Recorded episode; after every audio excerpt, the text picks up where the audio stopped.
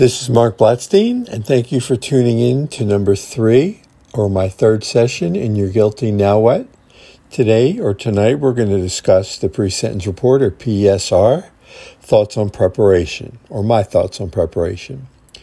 First, this is going to be a time when the defense must determine what medical and or non-medical information needs to be included in the pre-sentence report.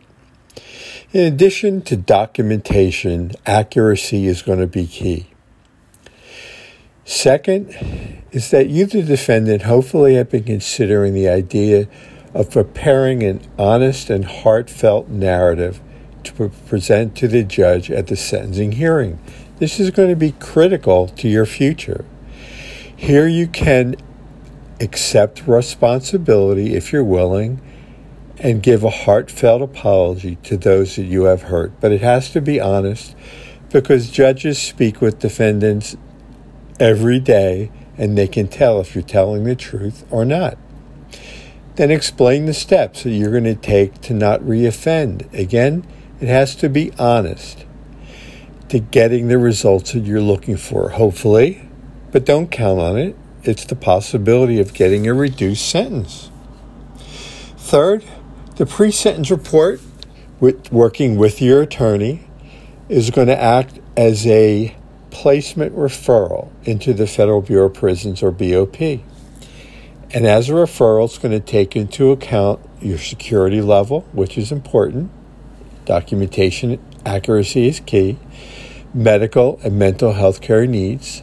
Psychology program, while there is an availability, the programs are very limited and their security level specific. There is a way, possibly, to match a defendant or yourself with an occupation or trade should you have an interest, but they have to be specified within your pre sentence report. Fourth, prisons, jails, detention centers have yet to get over the shock of COVID. With that in mind, currently Delta, Omicron, and there will be other variants that will present themselves. These arguments may present options either for placement or sentencing. But fifth, we're now going to discuss is what's called post COVID long haulers.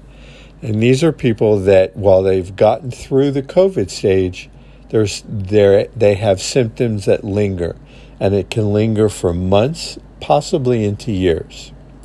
And providing medical care for these individuals may be beyond mission, their missions for either federal prisons, state prisons, county jails, they're, they're just not available anywhere. In fact, the research for them, even here on the outside, is an ongoing process.